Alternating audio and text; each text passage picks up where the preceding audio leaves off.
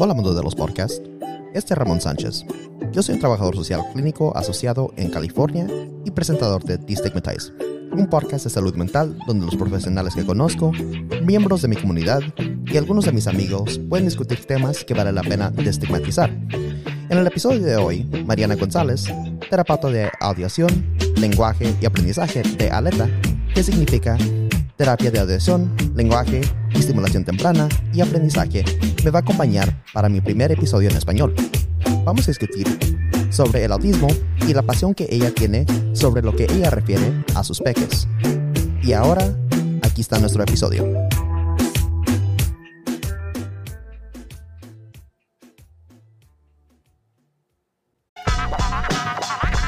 Ok, so aquí estoy con Mariana González. ¿Cómo estás?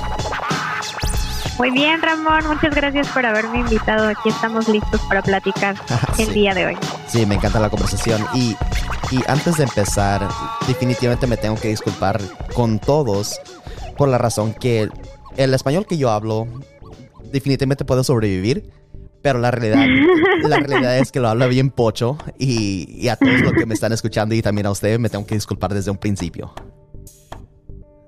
No, buena. No, súper bien. Yo creo que realmente está, está muy, muy bien tu inglés, eh, tu español, perdón. Siempre que me escribes entiendo perfecto lo que me quieres decir. Gracias. Ok, so, en, en los Estados Unidos, el mes de abril se dedica a la población diagnosticada con el autismo. Este, esta, para mí, a lo personal, es una área que yo no trabajo. Yo trabajo con adultos en salud mental. Entonces, pero para mí, el, el podcast que yo hago se enfoca mucho sobre la destigmatización de ciertas categorías, de ciertos temas. Entonces, este, el mes de abril para nosotros es muy importante para esta población. Entonces, usted, ¿qué es lo que hace con esta población de niños? ¿Trabaja con niños, con adultos? Bueno, principalmente en el centro eh, Aleta, aquí en México, nosotros trabajamos con niños niños pequeños, incluso nos llegan muchos pequeños que no están todavía como tal diagnosticados. Entonces apoyamos en esta parte primero de la evaluación, de poder identificar algunos signos tempranos de autismo para entonces iniciar sus protocolos de diagnóstico. Y como terapeutas del lenguaje, lo que trabajamos es sobre la comunicación, ¿no? Que creo que es algo bastante global. No sé si más a fondo podamos ir platicando eh, a lo largo de este podcast. Sí, definitivamente. Um, so, cuénteme un poco de lo que usted hace. Este, usted, de lo que yo me fijé, usted es una directora de su agencia, ¿verdad? Sí, así es. Soy directora del Centro Aleta aquí en Ciudad de México. ¿Y qué significa eh, Aleta? Aleta tiene un significado para mí eh, muy bonito. Eh, hay una historia de una tortuguita, de hecho nuestro logo es una tortuguita y esa tortuguita se llama Yu y fue rescatada en el mar de Japón. Y pasó algo súper extraño porque a las tortugas generalmente no las atacan los tiburones, pero a esta sí, la atacó un tiburón y los pescadores que la encontraron se dieron cuenta que ya no tenía una de sus aletitas. Entonces pensaron que no podían hacer más por ella y que tal vez tendrían que dejarla morir, pero entonces dijeron, no, pero es que las tortugas caguama, que yo era una tortuga de esa especie, son tortugas que viven muchísimos años, o sea, iban a dejar morir a un animal que había visto muchísimas cosas, no lo pudieron pensar de esa forma, así que decidieron salvarla, la llevaron al acuario en Japón y ahí decidieron hacerle una aleta, una prótesis de aleta. Le enseñaron a nadar y la regresaron al mar. Entonces, aleta significa audición, lenguaje, estimulación temprana y aprendizaje, pero nuestra misión eh, es eso, eh, que las personas y los niños, las familias que trabajan con nosotros puedan guiarse con nosotros para regresar a ese mar, ¿no? Para estar listos para nadar de nuevo. Entonces, pues tiene como todo un significado aleta y también nuestro logo, esa tortuguita, pues es una tortuguita muy especial. So, todo el, la misión y el logo, el significado de la palabra, todo va junto. Así es, ¿no? Esa aletita que le permitió regresar a nadar y que con nuestros pacientes significa ampliar esas habilidades eh, de comunicación, desarrollar el lenguaje, lograr aprendizajes, ¿no? Trabajar en todas estas áreas de rehabilitación y de habilitación con los niños y sus familias, ¿no? Y para que juntos regresen a ese mar, ¿no? A nadar, a, integrarse a diferentes actividades, lo que quieran realizar y pues que tengan todos esos logros. Muy interesante. Este, la, su negocio, su propia práctica, es una práctica privada y si es una práctica privada, este, ¿qué es lo que, cómo es el, el personaje de, de, lo que ustedes tienen? ¿Tienen este varios terapeutas? Este, ¿Hay diferentes miembros de, del equipo? Sí, así es. Eh, yo soy directora de Aleta Terapia. Iniciamos, bueno, inicié este proyecto, pero sin duda eh, ha sido importante el invitar a otros terapeutas a formar parte de nuestro equipo para tener diferentes especialidades y poder brindar una atención integral a nuestros pacientes.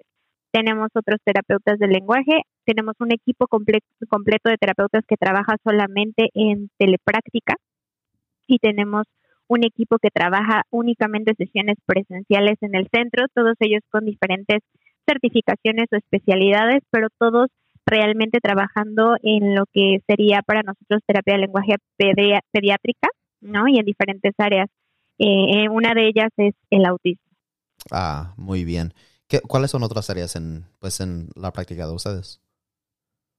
Bueno, pues podemos tener algunos pequeñitos que presentan eh, trastorno del lenguaje, que presentan un inicio tardío del lenguaje, tal vez eh, tenemos terapeutas que también trabajan disfemia o tartamudez, que tienen como esas diferentes certificaciones, porque tú sabes muy bien que en, incluso en Estados Unidos está muchísimo más segmentada, ¿no? Eh, la práctica, cómo debemos nosotros especializarnos en diferentes áreas. Entonces, eso yo lo he tomado pues de ese modelo que, que se maneja para que nosotros también tengamos esas especialidades que puedan apoyar de manera muy, muy eh, eh, completa, ¿no? Ciertos casos.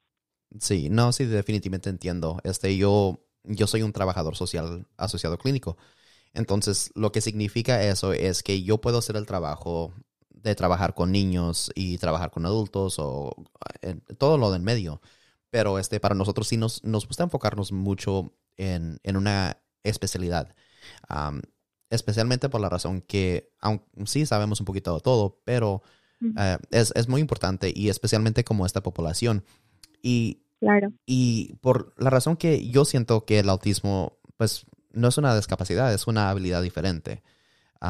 Y para intentar de traducir eso para papás, que especialmente y, es algo que yo he notado en, los Estados Unidos, como que hay un estigma asociado con lo que es el autismo, especialmente en nuestra raza.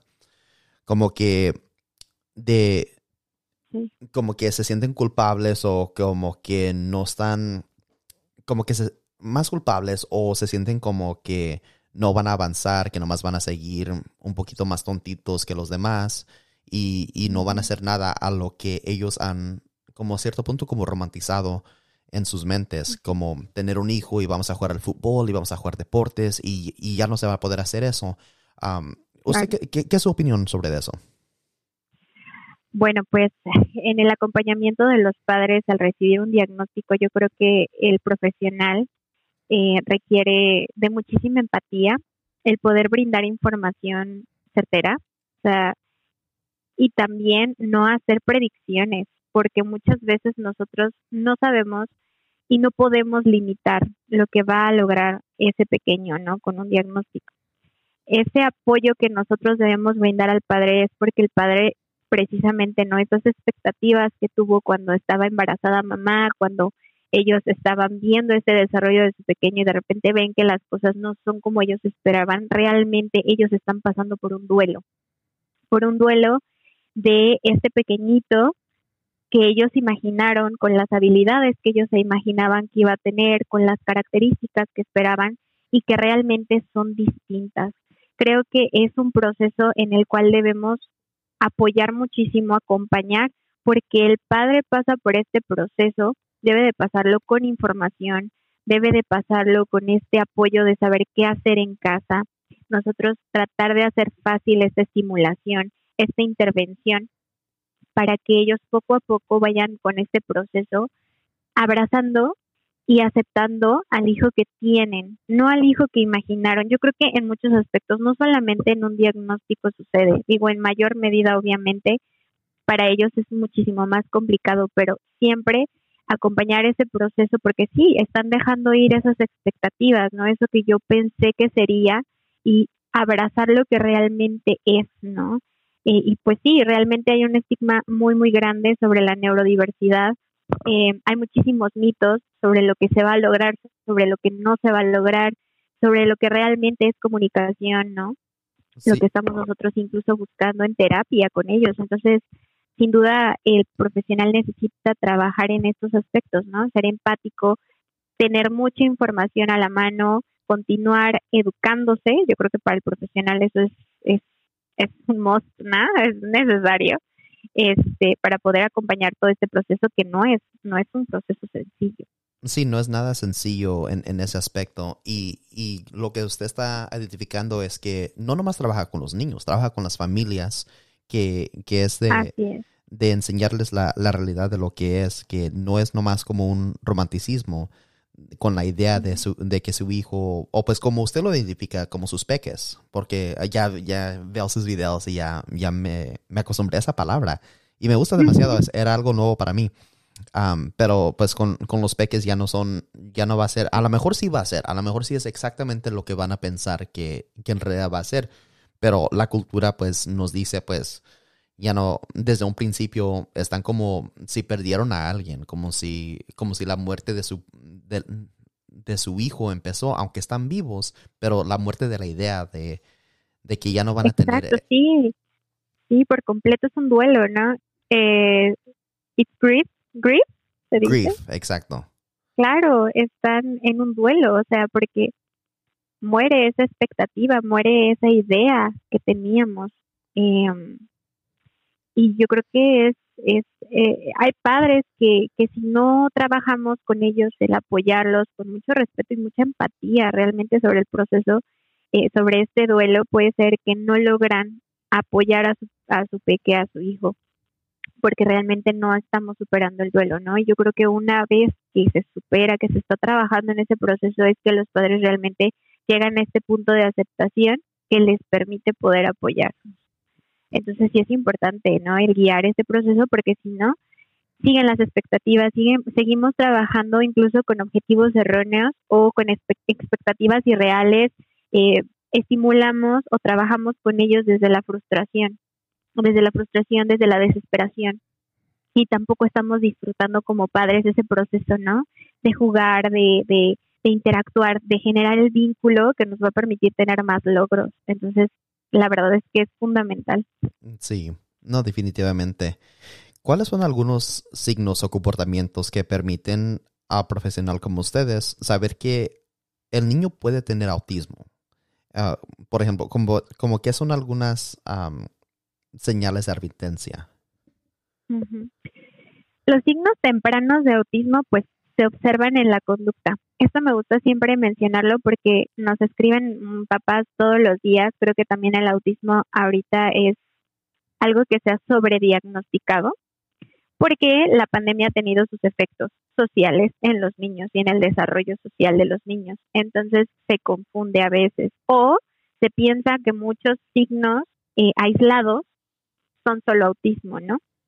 Entonces, si tengo un pequeñito de dos, tres años que, que no está hablando como se espera, pienso que es autismo, cuando puede ser cualquier otro trastorno del lenguaje, ¿no? U otra secuela de algún aspecto del nacimiento, ¿no? Vinculado o asociado a esta parte. Em, pero si a nosotros en el centro nos llega un pequeñito que muestra eh, un desfase en el desarrollo comunicativo y del lenguaje, que no establece contacto visual, em, que no señala cuando necesita algo, que señala con la mano completa, que toma al adulto como si fuera em, el que realiza la actividad, ¿sabes? O sea, en lugar de ven, ayúdame, es como tomo la mano de mamá y la coloco exactamente para que abra la botella, la coloco para que abra la puerta, utilizo como una herramienta al adulto. Prefieren los objetos que a las personas. Em, muestran también algunos signos sensoriales, caminar de puntitas, el aleteo, por ejemplo, o el bedrocking, ¿no? El estarnos como con ese movimiento que nos estimula, algunos sonidos también, eh, tienen aversión a ciertos sonidos en casa, les preguntamos, oye, ¿en casa algún sonido le da miedo? Sí, la licuadora, o identifica perfecto cuando va a pasar un avión y entonces le molesta. Todos estos signos. Y pues creo que hay más, hay algunas personas que también nos comentan que hay aversión hacia alimentos nuevos, que son selectivos a la hora de comer, porque también hay una eh, sensibilidad, ¿no? Una hipersensibilidad y no nos gustan ciertas texturas. Em, no nos gusta mucho el contacto humano, ¿no? Que nos toquen, que nos abracen. Son algunos de los signos, pero yo creo que si los papitos que escuchan este podcast dicen, ah, tengo uno o dos, lo ideal es que haya siempre una evaluación, porque a veces los papitos, obviamente, como está muy estigmatizado, nos dicen el diagnóstico autismo y nos da muchísimo miedo, pero el autismo no es algo que podamos diagnosticar en una sola sesión, ¿no? Necesitamos eh, evaluar muy bien, observar todas estas conductas y trabajar con un equipo interdisciplinario, o sea, no solo un profesional va a observar al niño y determinar o diagnosticar. Eso creo que también es importante destacar. Sí, definitivamente. Usted me ha comentado pues como lo que yo veo como algunos como estereotipos que si escuchan como ciertos sonidos que son que son muy fuertes o las texturas que usted dijo este hasta yo tengo un familiar que ah, que nos dijo oye ese niño nomás se está enfocando en la llanta del juguete, no está jugando con el juguete, ese niño tiene autismo. y inmediatamente como que se fue a como a ese estereotipo, esta, este familiar. Y eso, pues yo, y obviamente no me metí, porque yo soy pan de Dios, yo no, yo no me meto en nada de eso, pero aparte de, pero la realidad fue, eso fue un comentario muy peligroso para la familia. Claro. Y, y este, pues este niño, pues, definitivamente salió bien. Y no es que, perdón, no, no lo quise decir así. No es que sale bien o sale mal, nada, no es así. Pero para o sea, no tenía ese diagnóstico. No, no tenía ese diagnóstico, pero como la conversación de la comunidad, como, o lo que escuchan en los radios sociales, o lo que ven en las noticias, o nomás se enfocan en, en ciertos aspectos y como que hacen como algún tipo de paranoia en relación sobre la comunidad. ¿Qué son alguna, algunos este, consejos que le puede dar a, a, los que nos están escuchando el día de hoy para poder intentar de prevenir como comentarios peligrosos como esos? Yo lo que siempre comento con los padres, siempre que hacemos un post, es, mira, aquí está el artículo del cual te estoy compartiendo la información, ¿no? Puedes ir a leerlo aquí. Creo que la información es, es poder pero es importante que sepamos que en la neurodiversidad y en cualquier otro diagnóstico, no solamente en el autismo, no siempre tenemos todas las características, o sea, no podemos etiquetar, ¿no? Decir, sí, o sea, tenemos esto, es autismo, tenemos esto, se trata de ese otro diagnóstico. Es por eso que la evaluación de un profesional es importante, porque no todos los, los las personas autistas presentan conductas eh, sobre, lo, sobre lo sensorial o tienen dificultades sensoriales. Es más, no todos tienen eh, dificultades en cuanto al desarrollo de la comunicación, ni en el mismo grado, ni en las mismas eh, habilidades, ¿no? Entonces, para los padres siempre lo que les digo es, hay que informarnos sobre lo esperado, hay que estar pendientes sobre ciertos aspectos, sobre ciertos rasgos, para poder apoyar el desarrollo. Y también creo que hay ciertas características de todos nosotros como personas, como humanos, que simplemente son características nuestras, que no, no es vamos a cambiarlo con una terapia. Yo creo que nosotros somos sociales en diferentes grados y medidas, ¿no? Como personas, a lo mejor nosotros hablando como adultos, yo podría decir, a mí me gustan las fiestas. Y tú me dices, a mí no me gustan las fiestas y no por eso voy a intentar cambiarte con una terapia. Mm, es parte de tu personalidad, de lo que te gusta, ¿no? Y dentro de las familias, dentro de las relaciones, también nos aceptamos con esas características que nos hacen únicos. Entonces, a veces se trata también de platicar así con los padres, ¿no? O sea, hay cosas que no se trata de cambiarlas con terapia. Tratamos nosotros de mejorar ciertos aspectos, de apoyar en ciertas habilidades que van a permitir una mejor comunicación, que van a apoyar el desarrollo, pero no en sí cambiar la esencia de esa persona, ¿no? Mm, cambiar sus características peculiares. Y creo que esto es lo que sucede, ¿no? Y que nos dicen también, o sea, yo tengo una conocida que es autista ella es adulta y dice, es que a mí no me gusta esto, ¿no? O sea, yo no quiero que cambien esto de mí, esto es parte de mí, ¿no? Entonces, creo que ese es el proceso de duelo, donde llega también la aceptación de los padres, o sea, cada quien es único. Sí, como que las características de uno, al final del día, sean autismo, ah, con autismo o no, eso es la forma de ser de uno. Entonces, esta es. la historia de mi vida y estas son las características que en realidad me identifican a mí a comparación a otras personas, porque si no, pues vamos a ser completamente iguales. ¿Cómo me vas a decir si, si, me gusta el cancito y a ti no te gusta? Pues allá tú. Eh, al final del día. y pues, y, entiendo, este, las, las etiquetas definitivamente me, es, es, algo que también me fascina, porque también, nomás como regresando a las estereotipas, este, ¿qué son algunos otros tipos de estereotipos que existen que etiquetan a, a, otros niños? Por ejemplo, yo, yo he leído que, vamos a decir que si me mueven, si yo tengo algo en cierto lugar y luego me mueven algo, ahí me pongo pues más como...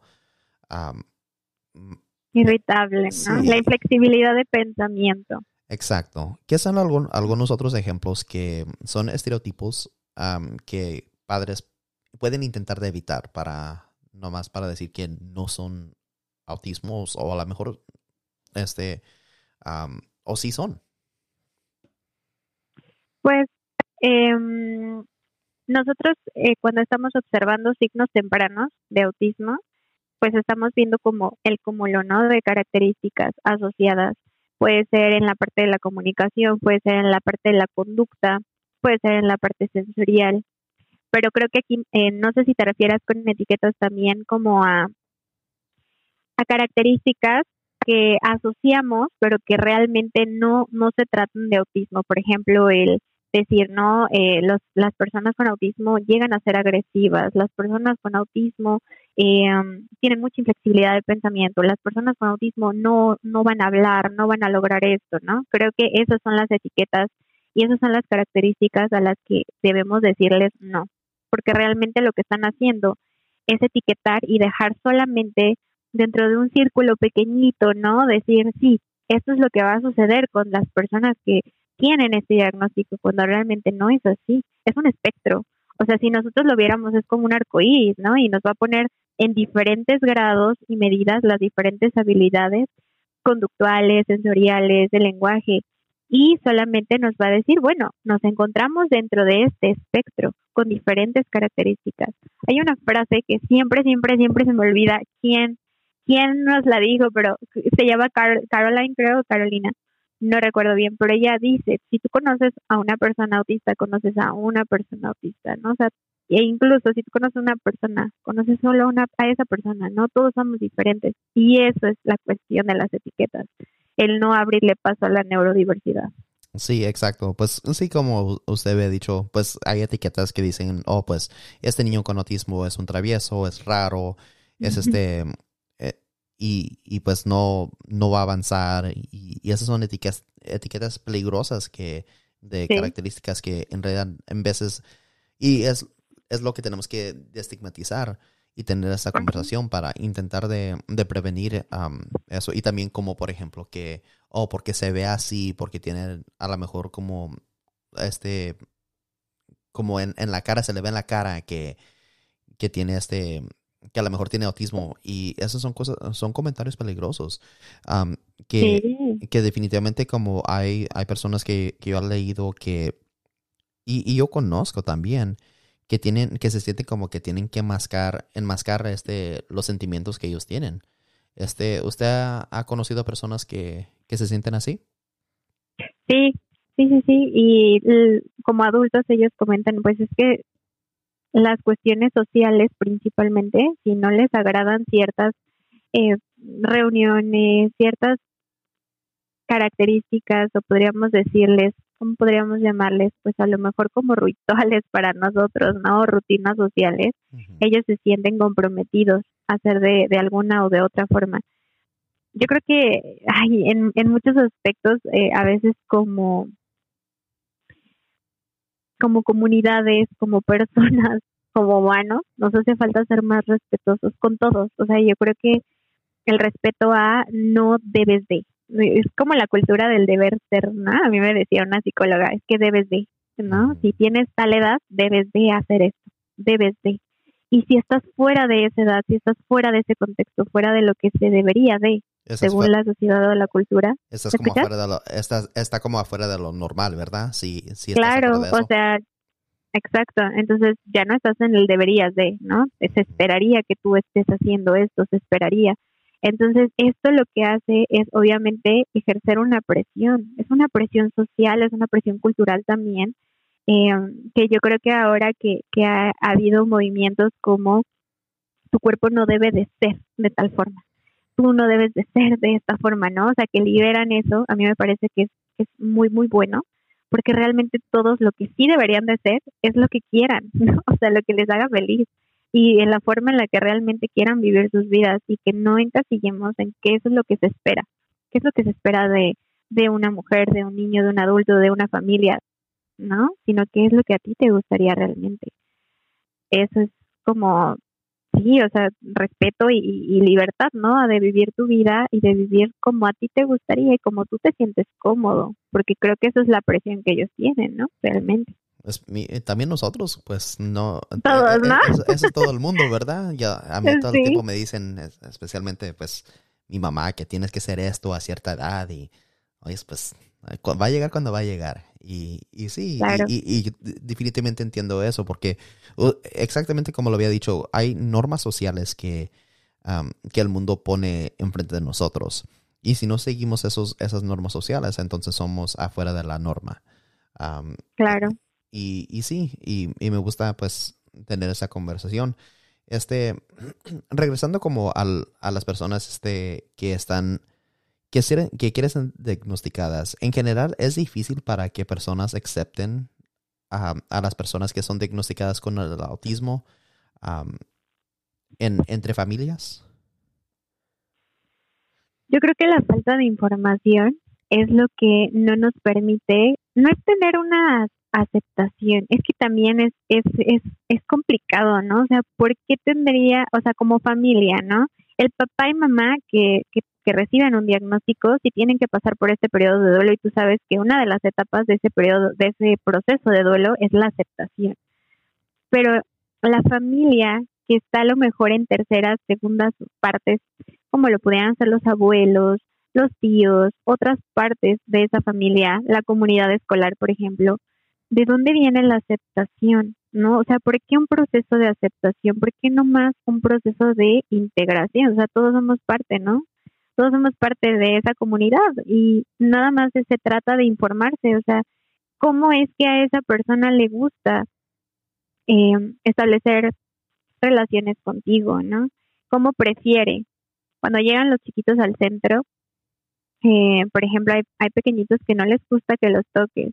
Entonces, preguntamos, oye, papá, mamá, cuéntanos, ¿no? Cuéntanoslo todo, todo, qué le gusta, qué no le gusta, para saber cómo acercarnos. E incluso tú cuando vas conociendo, si llegó un paciente y el papá no tuvo la oportunidad de comentarte, yo creo que siempre en, entre todos deberíamos tener esa sensibilidad para acercarnos poco a poco e ir descubriendo cómo es que a esa persona le, le agrada interactuar contigo. Y pues siento que las bases de eso son eso, ¿no? O sea, el respeto y como la empatía entre humanos. O sea, que parecería algo muy básico, pero creo que nos cuesta mucho trabajo. Sí, especialmente en la, en la cultura, especialmente cuando no reconocemos. Eh, y yo siento que eso ha llegado de, de falta de, de entender en, entre las generaciones, como que esto es, es, un, es algo que ha existido por generaciones, pero no lo amo y nos enseñan, nos, nos implican eso en, en nuestros valores, pero no y expectan que lo utilicemos en, nuestro mundo, en nuestra vida, en nuestra vida social, pero no lo, no lo practicamos entre uno mismo, e, entre papás especialmente. este, ¿ha habido miembros de familia que han expresado culpa por el diagnóstico de, sobre su, del autismo sobre su hijo? ¿Y cómo se explora eso con los padres que, que te han comentado pues la, la, culpabilidad? Sí, sí, sí, sí, sí, sí, la culpa, yo la, la verdad es que sé que el proceso de, duelo tiene varias etapas. Eh, la culpa creo que es una de esas etapas por las que pasan los padres. No diría que todos, pero sí un, porcentaje alto. Piensa, tal vez es mi culpa porque durante el embarazo me pasó esto, ¿no? Estaba yo muy estresada. ¿Por qué me pasó esto? Porque yo no hice esto. Tal vez es mi culpa porque lo dejo ver la televisión. Tal vez es mi culpa por, bueno, los padres, las madres, eh, creo que también pues por la cultura en la que todavía nos desarrollamos, he visto cada vez más padres que se están que están ejerciendo activamente su paternidad, ¿no? Sabemos que pues culturalmente esto es algo que ha ido cambiando, pero las madres de verdad que tienen muchísima culpa por todo. Culpa porque no sé si le estoy dando bien los alimentos, tal vez fue lo que le di de comer, tal vez porque no le di lactancia, tal vez porque le di demasiada lactancia, tal vez todo, ¿no? Es muchísima la culpa. Y yo creo que, que, que sí, o sea, sí, es súper importante trabajar con los padres y acompañarlos y brindarles información y decirles, mira, esto es lo que tenemos hasta ahora del por qué, por qué se da el autismo, que nosotros sabemos poco, ¿no? O sea, sabemos que pues hay algunos aspectos eh, del ambiente, ambientales, también sabemos que pudo haber sido en el embarazo, en el nacimiento, sabemos que hay aspectos también genéticos, ¿no? pero no tenemos mucha información al respecto, algo que nos diga, mira, es por eso, ¿no? Sí. Eh, entonces, empoderarlos también, ¿no? Ok, si está la culpa, vamos a ir trabajando con esto, vamos a ir trabajando contigo, pero ¿qué es lo que podemos hacer? ¿Cómo podemos apoyar? ¿Cómo puedes estimular? Y a través de esto que vas a hacer, ¿cómo puedes conectar con tu pequeño? O sea, realmente la conexión entre los padres es como el vínculo más importante y es algo que les va a permitir que aunque el proceso es complicado, lo vayan disfrutando, o sea, que disfruten a sus hijos, ¿no? Imagínate no disfrutar a tu hijo por toda la preocupación que tienes, te estás perdiendo de algo enorme, ¿no? O sea, que no se repite en la vida. Entonces, si es acompañar, dar información, mira, esto es lo que tenemos, este, no te sientas así. Y si te sientes así, o sea, también porque yo creo que para los padres pues es válido, ¿no? O sea, las emociones no son buenas ni malas, pero hay que saber encaminarlas. Sí, exacto. las emociones de cada uno es completamente válidos, aunque sean correctos e incorrectas. Este, son válidas sus emociones y en realidad es e, eso es parte de, del camino de cómo explorar las este, emociones válidas que son correctas o incorrectas. Y en realidad, si son incorrectas, ¿cómo las podemos corregir? Y sí, definitivamente yo puedo relacionar con eso, especialmente hablando con, padres que, expresan el, este, pues la culpabilidad sobre diferentes otros temas que, pues que eh, en otros aspectos de su vida. También, este, las personas, este, con, el autismo, usted, como, había dicho, este, no sabemos exactamente qué, esto es lo que le da o por esta razón tiene autismo. Reconociendo eso, también es de reconocer, no hay ningún tipo de, de como no es como la influencia que se puede curar con, con, con vacunas y con, y con antibióticos y nada de eso. Mm, eh, ¿Cómo, ¿Cómo, educa a las familias sobre, sobre reconocer esto no es algo que se va a curar? O no es, y aparte no es una enfermedad. Y, no es enfermedad, exactamente. Esto no es enfermedad. Y ¿Cómo, cómo llegan a, enseñarle a esa familia? Ah, pues, nomás para que sepa, esto no es enfermedad, esto es su personalidad. ¿Cómo? Y, me imagino. Neurodiversidad, ¿no? Sí, y, me imagino que es frustrante como un terapeuta escuchar eso, que, que lo ven, que los padres, que la familia lo ven como una enfermedad. Inicialmente sí, sí, sí me parecía frustrante, pero sabes que yo eh, he trabajado mucho, mucho, mucho en el aspecto de ser muy empático y no todos tienen la misma información. Incluso yo, ¿no? O sea, si llego, por ejemplo, a preguntar sobre, oye, ¿qué le pasa a mi coche? y a lo mejor el mecánico se frustra conmigo y me dice, ay, oye, o sea, ¿no? Esto es muy claro.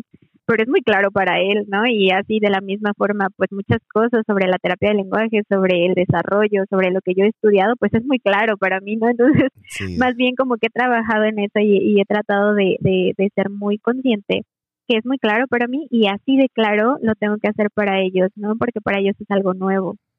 Entonces, creo que actualmente no, no me, no me frustra, al contrario, me da mucho gusto el poder empezar a romper con esta familia ese mito, es, es esa cuestión que ellos tienen, ¿no? Es que es una enfermedad y también el, el luchar contra ciertos tratamientos que hay, nosotros sabemos que hay, hay tratamientos terribles, mal informados, que realmente no tienen nada que ver porque no podemos curar el autismo. Entonces, muchas veces yo platico con las familias y les digo, mira, los cerebros de todo, todas las personas que tú conoces funcionan de manera distinta. Y tal vez ponerles ejemplos, ¿no? ¿Cómo aprendes tú? O sea, cuando ibas a la escuela, ¿cómo estudiabas? ¿Qué te costaba trabajo? Ah, mira, a mí me costaba esto. Y a ver, papá, tú cuéntame, ¿no? Y hacer como este contraste que nos dice, somos diferentes. O sea, realmente mi cerebro sí funciona diferente al tuyo y eso no está mal hay características con las que vamos a vivir toda nuestra vida y que nosotros como adultos nos hemos habilitado a vivir con ellas y son parte de nuestra personalidad y también son parte de la neurodiversidad. Hay otros diagnósticos como el trastorno de déficit por atención e hiperactividad que tiene muchísimas características y como adultos ellos dicen, ¿sabes qué? O sea, yo sé que necesito hacer tal, tal, tal, tal, tal y tal cosa porque mi cerebro funciona así. Y es lo mismo, ¿no? Es platicar con ellos, se trata de neurodiversidad. El cerebro funciona diferente. Su cerebro procesa diferente las sensaciones. Lo que queremos apoyarle es a que pueda integrarlas mejor para que no se abrume, para que no haya esa crisis. Estamos intentando darle este sistema de comunicación, estamos tratando de trabajar su lenguaje para que él pueda comunicar de manera efectiva sus necesidades, ¿no? Partir desde un punto funcional y de necesidad más de, por ejemplo, hay papás que sí nos dicen, oye, y algún, en algún momento va a dejar de mover sus manos. Pues es una forma de regulación que él tiene, ¿no? ¿Cómo te regulas tú? Cuéntame, ¿no? Tú también te regulas, o sea, te enojas y ¿qué haces? ¿no? Entonces, platicar con ellos de esta forma. Y pues creo que es un proceso continuo, ¿no? De ida y regreso, ida y regreso. O sea, de repente vuelven a tener ciertas dudas y hay que continuar acompañando.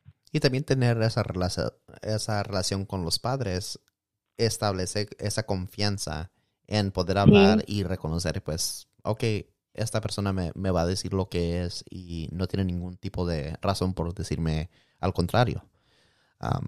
Eso sí.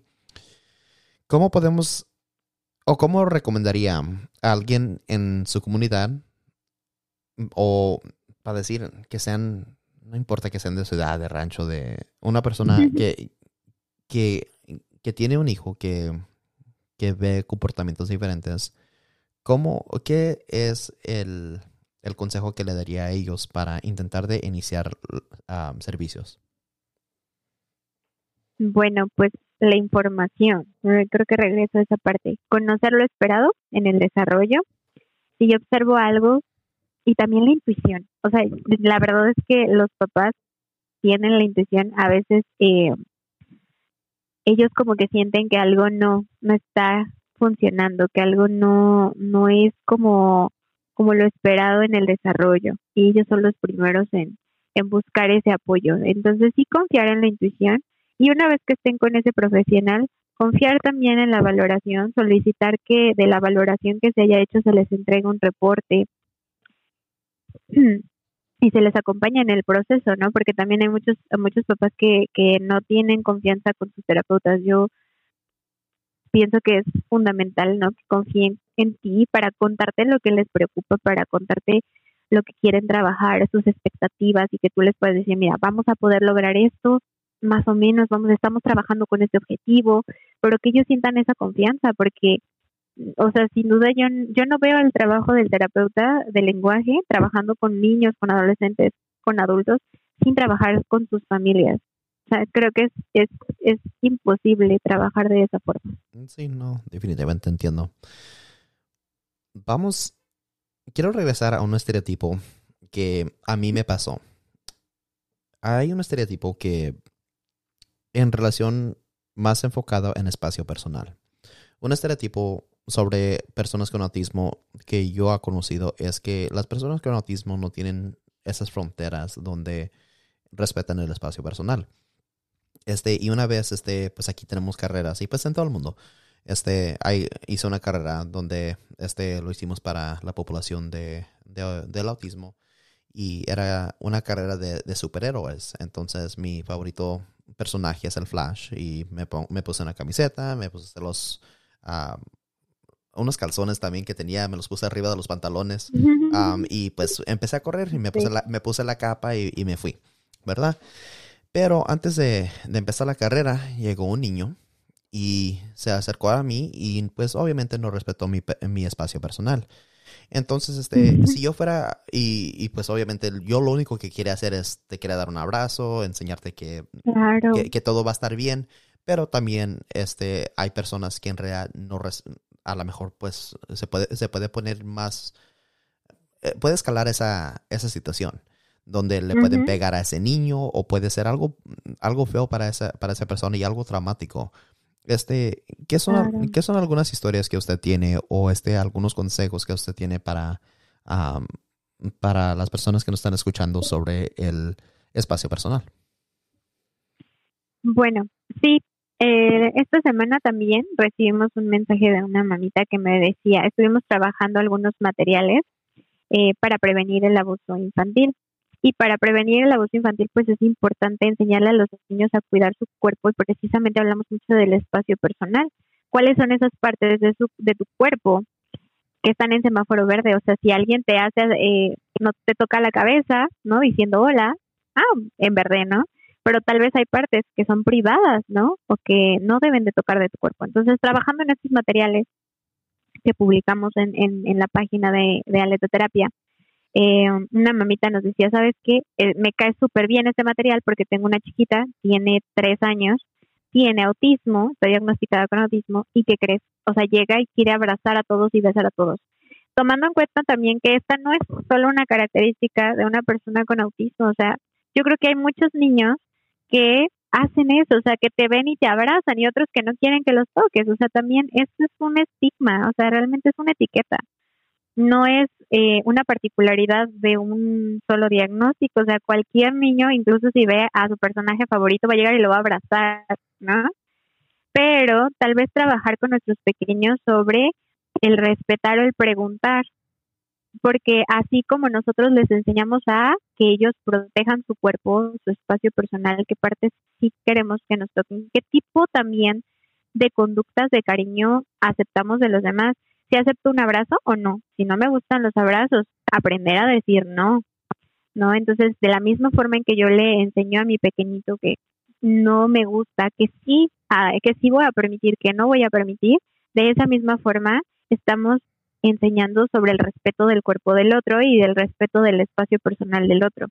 Entonces, yo creo que llega a suceder y ahí como adultos o entre niños también, pues es la cuestión de la empatía y se tiene que trabajar con todos porque es el consentimiento, o sea, el consentimiento se trabaja de las dos partes, ¿no? Este, yo te quiero dar un abrazo, te pregunto, ¿te puedo dar un abrazo? Y la forma también de enseñarlo con los niños es preguntarles porque también como adultos llegamos y les damos un beso, llegamos y los abrazamos, llegamos y ¿Y dónde está el preguntar, oye, ¿te puedo dar un abrazo? Incluso limpiarlos, ¿no? Tomamos una tallita húmeda y les limpiamos la boca, está sucio, tiene chocolate no decimos, oye, ¿tienes chocolate? ¿Te puedo limpiar? Este, oye, ¿te puedo dar un abrazo? ¿Te puedo dar un beso? ¿No? ¿Te quieres despedir de mí? Adiós, ¿no? ¿Te quieres dar puñito? O sea, hay que preguntar para que ellos puedan aplicar estos mismos modelos con otras personas y así es respeto hacia mí y hacia otra persona. Exactamente, sí, es, es, válido preguntar por, eh, y pues yo te digo mi propia historia. Este fin de semana llegaron unas familiares de México y la realidad pues todos ahí son de, abrazos y de besos y pues yo, especialmente a lo mejor por COVID, pero antes de eso yo era de, de, lejos y ahí nos vemos. Pero ahí todos se quieren abrazar, el, el beso en los dos cachetes y dije, pues, ¿qué onda? Pero en realidad entendí, pues yo y yo puedo este, reconocer que es parte de la cultura, pero otras personas en realidad no pueden, a lo mejor no tienen ese esa habilidad de entender y comprender lo que está sucediendo en esta situación. Entonces, y es importante de, reconocer y respetar más que nada que, que, esto puede pasar y, este, y cuando pase también no reaccionar en una forma agresiva, pero, este, pero tener una conversación, informarles, porque también tener esa conversación sí se puede tener, no es nada uh, incómodo, especialmente por, por ejemplo, el contexto que, el contento que usted puso Ah, en sus redes sociales. Yo lo vi, yo, yo he estado estudiando su página de, de arriba para abajo. Me encanta la material que usted tiene. Pero me imagino que también hay personas que, que le avisan o que le dicen, ¿cómo puede poner este material? Son niños. Sí, claro. Pues yo creo que también, o sea, llegan muchísimos comentarios. Eh, a veces es, es, complicado, ¿no? Contestarles a todos, pero creo que cuando tienes un tiempecillo contestar y dar la información, ¿no? O sea, mira, o sea, lo adecuado es por eso, por eso, por eso, ¿no? O sea, dar las, las razones del por qué se están trabajando ciertas, ciertas cosas, ciertos materiales. Eh, sí, hay personas que dicen, no, no, esto no es correcto. Mira, es que lo que sucede es que lo estamos trabajando así por esta razón.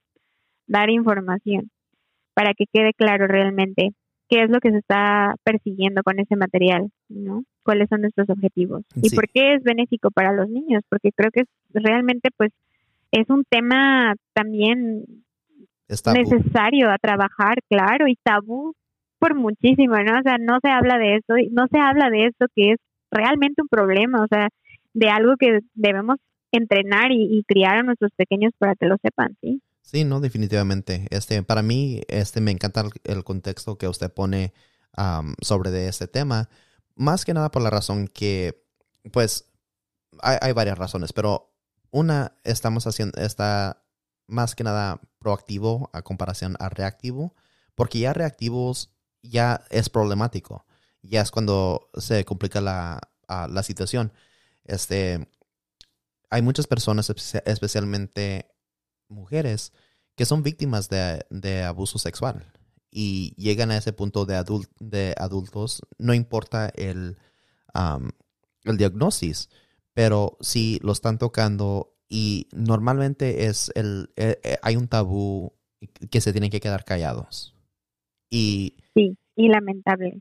Sí, es, definitivamente.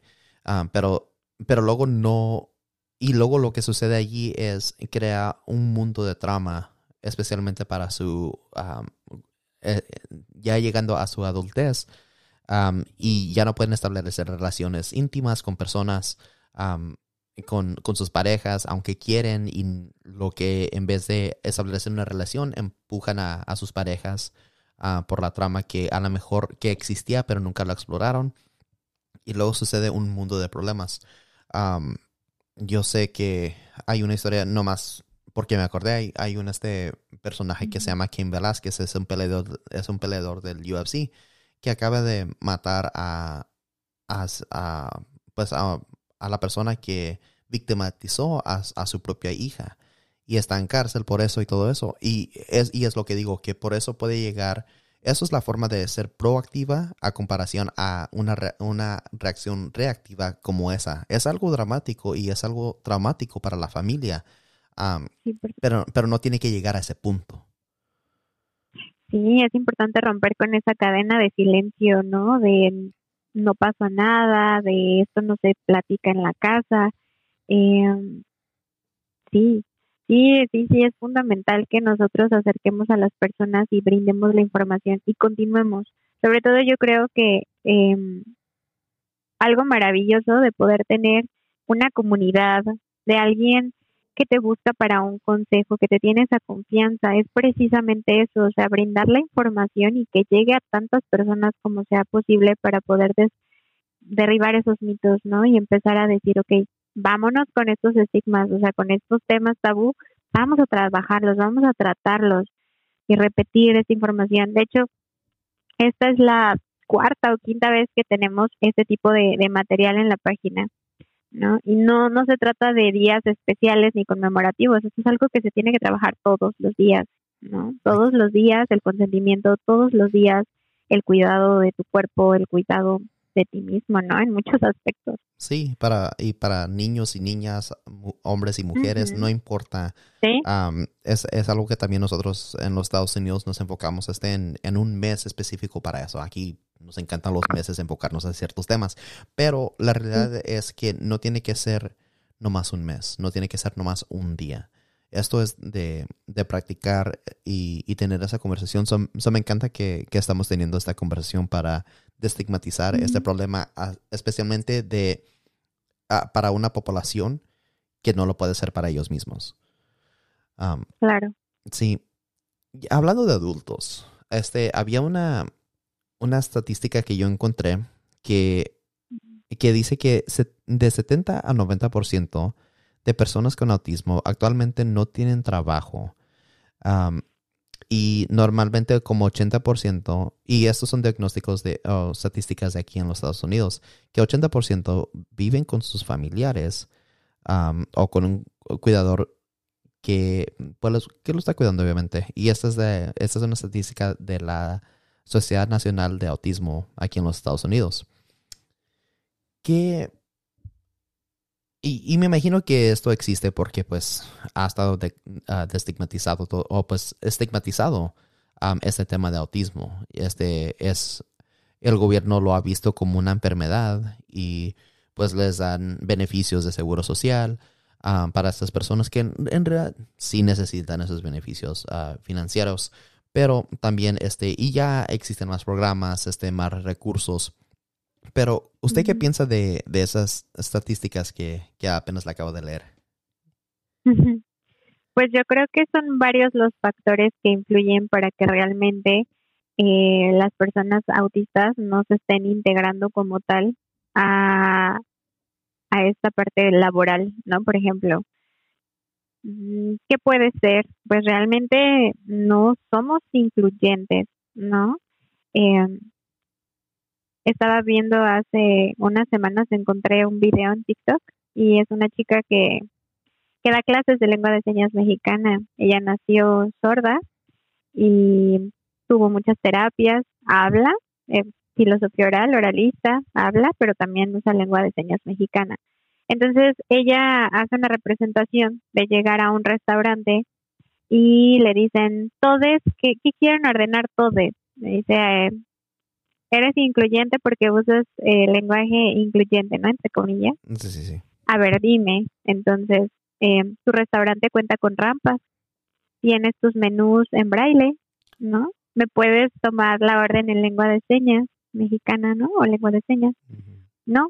Entonces realmente eres incluyente, ¿no? O sea, realmente contamos con todas estas características en el espacio laboral, todas, todas las empresas lo tienen, ¿no? En las escuelas eh, entonces, pues realmente si nos cuestionamos sobre este tipo de, factores que apoyan a que la diversidad sea parte del todo, ¿no? O sea, se incluya, pues ahí es donde como que nos van a quedar dudas si realmente estamos trabajando en inclusión. Creo que son muchos de estos aspectos. Y sí, sin duda, si nosotros lo vemos como una enfermedad, como una discapacidad, entonces pensamos que hay muchas cosas que no se pueden lograr y dejamos de enfocarnos eh, hacia esos objetivos o en esos objetivos, ¿no? Que son que tenga eh, una profesión o que se dedique a lo que él le gusta. Yo creo que tienen muchísima la capacidad para hacer muchísimas cosas, pero sí, son muchos factores en la familia también el no tener esa información. Sí, no, definitivamente. Este, llegando al, al final del, de este episodio, me gustaría pues más conocerte a ti. ¿De dónde llegó tu pasión de mm. para ayudar a esta población? Para pues cuéntanos tu, tu, historia. Mi historia. bueno, pues eh, hace muchos años, yo terminé mi, mi carrera en el 2013. Entonces, este, este año, bueno, y antes del 2013 en la carrera ya tenía un grupo de niños sordos. Entonces este año cumplo 10 años de experiencia. Y cuando encontré la carrera me gustó muchísimo. En México hay muy pocas escuelas. De hecho, en la Ciudad de México solamente hay tres escuelas, tres universidades que tienen la carrera de terapia de lenguaje, terapia en audición o licenciada en comunicación humana. Y cuando encontré la, la licenciatura, eh, me parecía como apasionante el poder ayudar. Decía, wow, qué padre. Voy a trabajar con niños desde el primer semestre y, voy a ver sus avances. Wow, qué maravilloso. Eh, también es, es, es, una licenciatura del área médica, entonces yo decía, wow, también voy a ver anatomía, que me gustaba mucho. Y pues una vez que empiezas a trabajar con los niños y con sus familias, cómo no pudiera ser apasionante el ver sus avances y, que sus familias están también contentos avanzando. Realmente para mí eso es pues es adictivo, ¿no? Es padrísimo poder ayudarlos. Entonces creo que desde ahí surgió y pues mientras más he estudiado, porque me, me preocupo cada año en certificarnos en algo nuevo, en continuar eh, preparándonos, en continuar estudiando para ofrecer más y cada vez cosas mejores, pues simplemente es algo que, que yo no me imagino mi vida sin estar haciéndolo, ¿no? Es, es algo maravilloso. Y ahora con las redes sociales, pues me parece todavía más maravilloso porque si antes en la clínica o en tus pacientes lograbas llegar a ciertas personas, algunas personas, porque pues también cuánto alcance tienes tú solito como terapeuta, ¿no?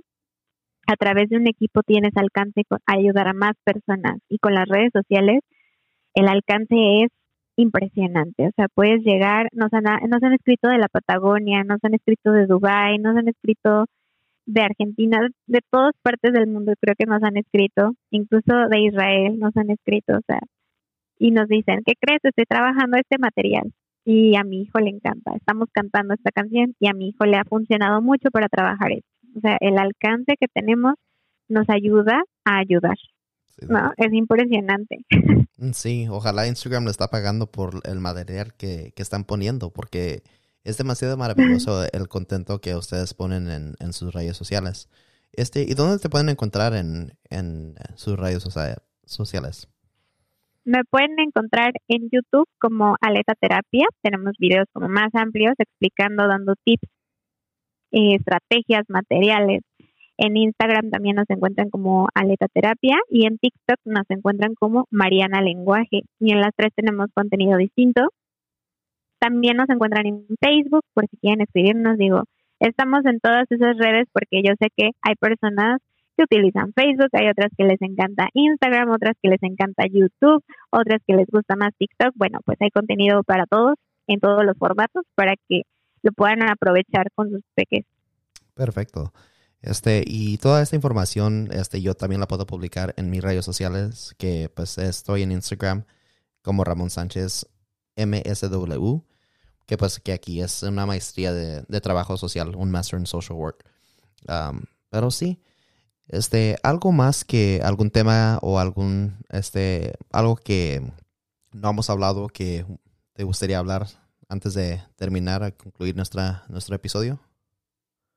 No, yo creo que estuvo estuvo súper bien todo lo que platicamos, abordamos muchísimos temas y pues más bien eh, pues abierta yo en cualquier momento que quieran abordar otro tema, platicar en otro episodio de tu podcast, pues te agradezco mucho la invitación y pues cuenta con, con nosotros para poder continuar informando y, rompiendo mitos, ¿no? Sobre cualquier tema relacionado con lo que hacemos. A lo mejor te vas a arrepentir de, esa, de ese comentario. te voy a estar molestando todo el tiempo. no, claro que no. Pues hay, hay, para eso estamos, para dar información a las familias. Perfecto. Entonces, este es nuestro episodio adicional en español sobre el autismo. Todo esto se puede encontrar en Apple Podcast, Spotify, Google Podcast y el iHeartRadio. Cualquier cosa, este, te, te doy todas las gracias del mundo por estar aquí conmigo.